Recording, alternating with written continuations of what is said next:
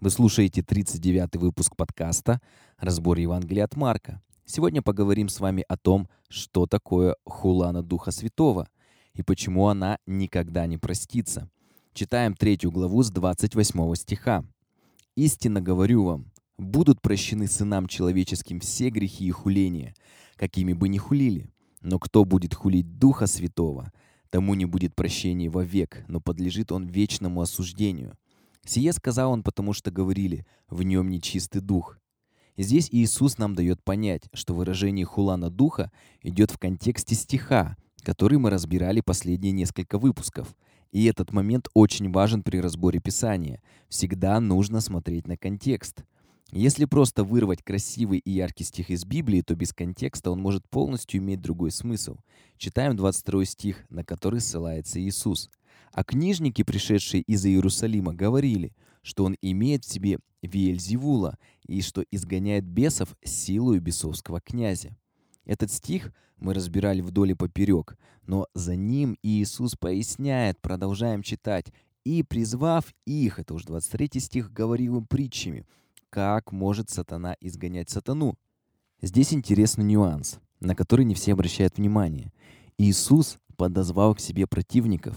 Здесь, конечно, не совсем понятно, отошли они от всех или просто Иисус ближе подозвал их. Но что самое интересное, несмотря на то, что Иисус обвинит книжников во грехе, которому нет прощения, Он все равно с ними разговаривает и уделяет им время, хотя мог бы и не обращать внимания. Таков наш Господь, стучится в сердца каждому человеку, не проходит мимо даже самого ожесточенного сердца. И у этого есть плоды. Вспомним хотя бы отпетого разбойника на кресте. Иисус верит в людей, даже в самых плохих. И это для нас тоже хороший пример. Никогда не ставить крест на людях. После того, как Иисус призвал книжников, Он стал говорить им притчами. Как может сатана изгонять сатану? Этот стих Интересно толкует э, блаженный Августин.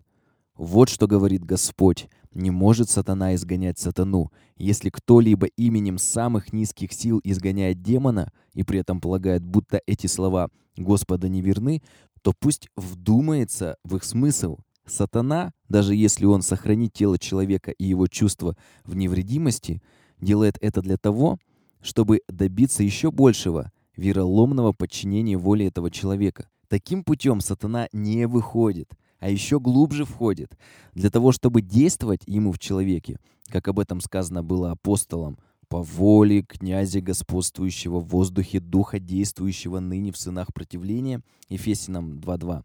Сатана не приводил в беспорядок их телесные чувства и не истязал, и тела их не сотрясал, но царствовал в воле или же, вернее, в их аучности – и слова Августина вполне логичны. Да, все экстрасенсы, гадалки, маги, ведуньи, шептуньи, чревовещатели и прочий сброд могут на самом деле обладать духовной силой, изгонять нечистых духов, исцелять от недуга, проводить привороты, отвороты и прочие успешные ритуалы. Но через это действие человек не получает освобождения, вернее, он получает от текущего недуга, но дает власти сатане во много раз больше, что логично. Это как закрыть один кредит, взяв несколько под еще больше процент. Вроде долг закрыт, но образовались новые в несколько раз большие долги.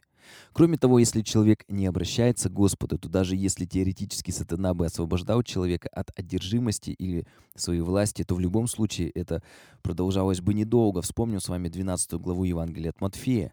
Когда нечистый дух выйдет из человека, то ходит по безводным местам, ища покоя, и не находит. Тогда говорит, возвращусь в дом мой, откуда я вышел. И придя, находит незанятым, выметенным и убранным. Тогда идет и берет с собой семь других духов, злейших себя, и, войдя, живут там, и бывает для человека того, последнее хуже первого. Так будет и с этим злым родом. Как мы видим, все служители темных культов могут иметь силу и творить чудеса. Это вполне реально.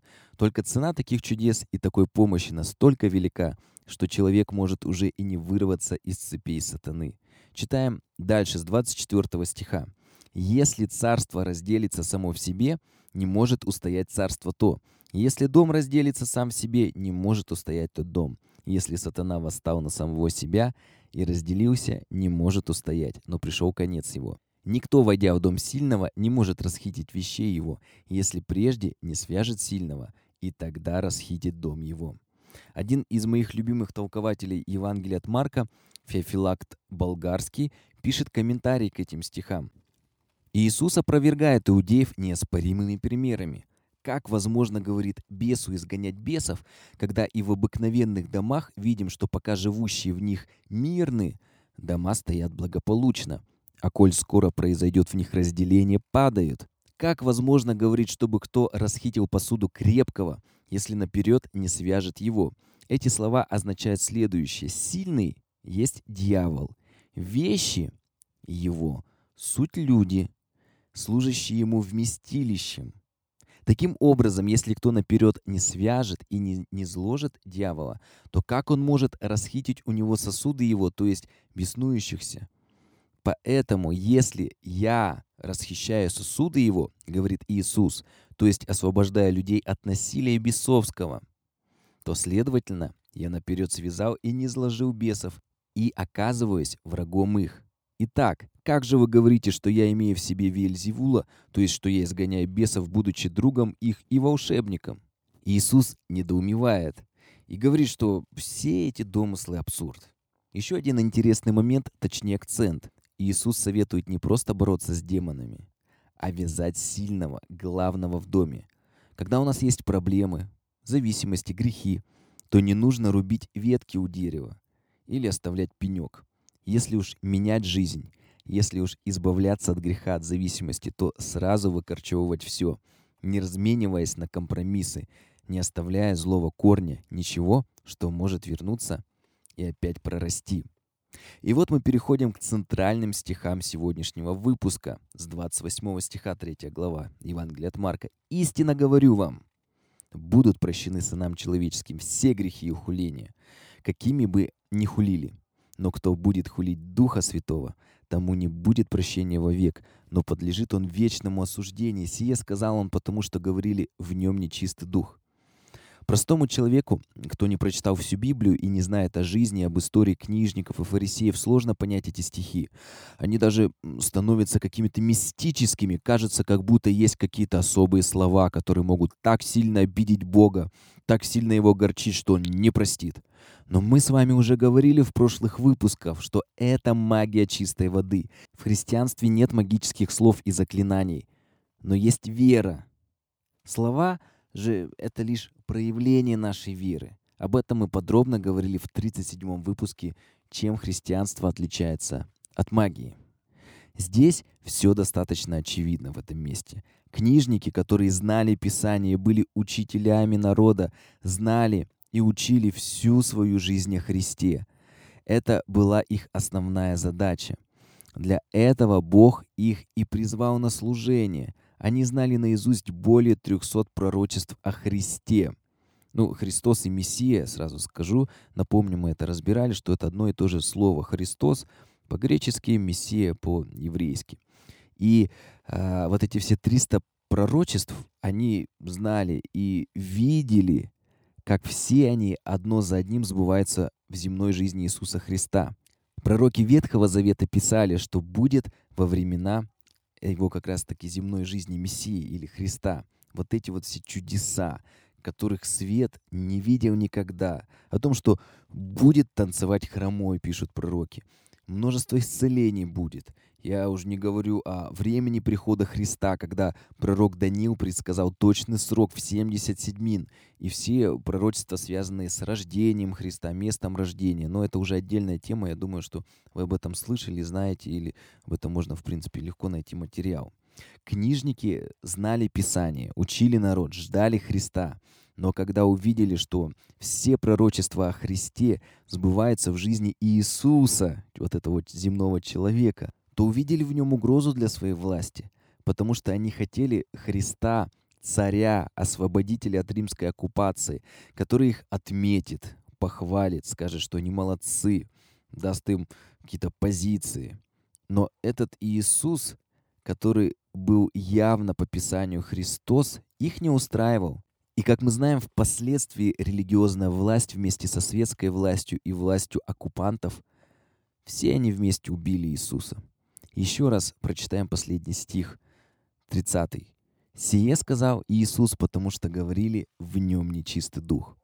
Иисус, когда сказал, что вы Духа Святого хулите, указал на то, что они его обвиняли в том, что в его жизни не действует Бог, что это все какие-то темные силы делают все эти чудеса. Книжники и фарисеи отказались верить Писанию и решили, что это ошибка. Такой Христос их не устраивал.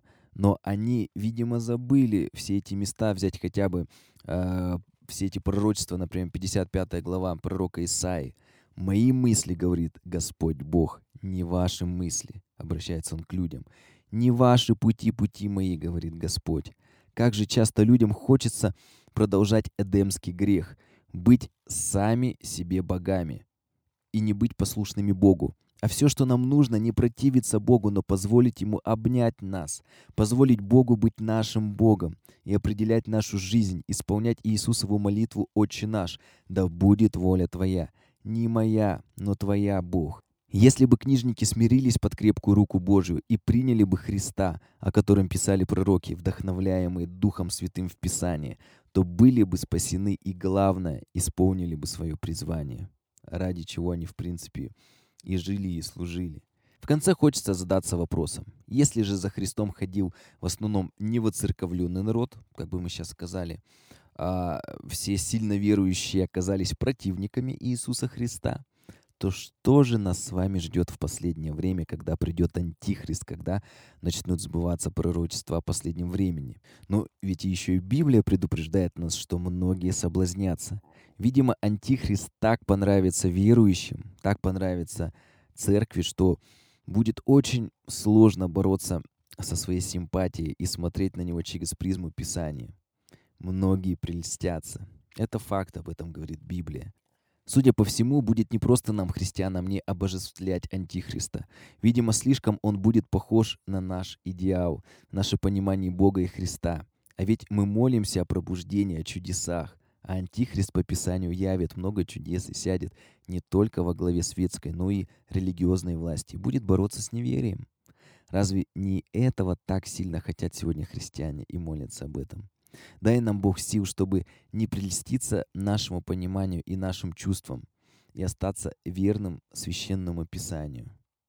С вами «Людьми Писания» был Михаил Крюков. Читайте Библию, разбирайте Библию, молитесь. Благословений.